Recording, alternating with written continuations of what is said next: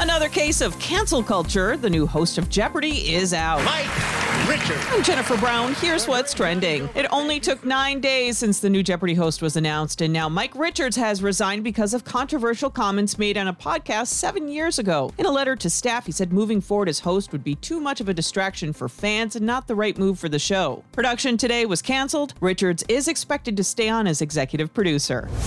We all have that one friend who can't stop after a couple beers.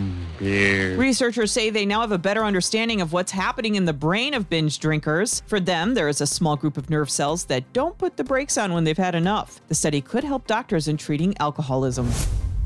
And get a load of this. A five year old and his parents hiked the entire Appalachian Trail from Georgia to Maine. It took them seven months. He was just four when they began. The boy is among the youngest to finish the trail. Bet he'll have some good stories at snack time in kindergarten.